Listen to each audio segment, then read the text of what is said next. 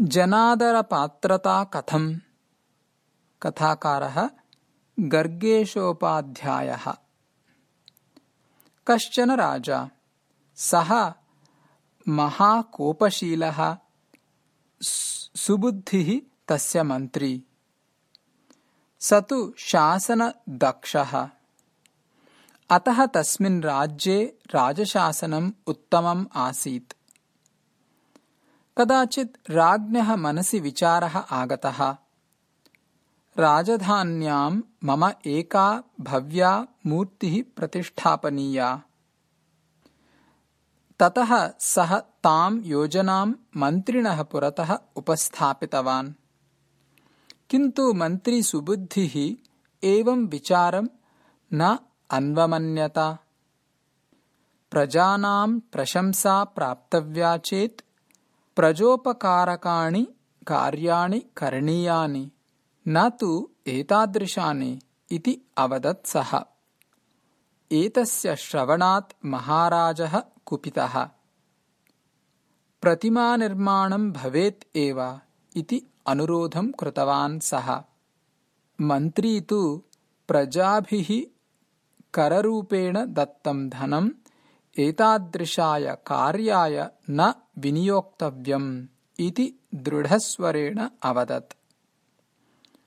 अन्ते क्रुद्धः राजा मम वचनं तिरस्कुर्वतः तव कियद्धार्ष्ट्र्यम्? त्वम् मन्त्रिस्थाने स्थातुम् अनर्हः इति उक्त्वा तस्मिन्नेव दिने तम् मन्त्रिस्थानात् च्यावयित्वा क्षामग्रस्तस्य जनपदस्य अधिकारित्वेन नियुक्तवान् मन्त्री तु विना प्रतिवचनं राजाज्ञाम् पालयन् तम् क्षामग्रस्तं प्रदेशं प्रति गतवान् आदौ तेन क्षामग्रस्तस्य प्रदेशस्य स्थितेः अध्ययनं कृतम् कृषिः तु न प्रवर्तते स्म क्षामकारणतः अतः जनाः उद्योगम् इच्छन्ति स्म सुबुद्धिः कासारस्य गभीरतायाः वर्धनम् कासारनिर्माणम् मार्गनिर्माणम् लघुजलबन्धनिर्माणम् इत्यादीनि कार्याणि आरब्धवान् वेतनत्वेन धनम् अदत्त्वा तण्डुलधान्यादीनि दत्तवान्। बहुधा अनुनीय धनिकेभ्यः एतदर्थम् धनं सङ्गृहीतवान्।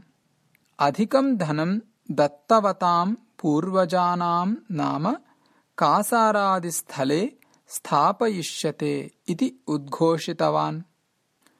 एवं वर्षाकालात् पूर्वं बहूनि जनोपयोयागिकार्याणि तेन कारितानि। दैवयोगात् वर्षाकाले उत्तमा वृष्टिः जाता।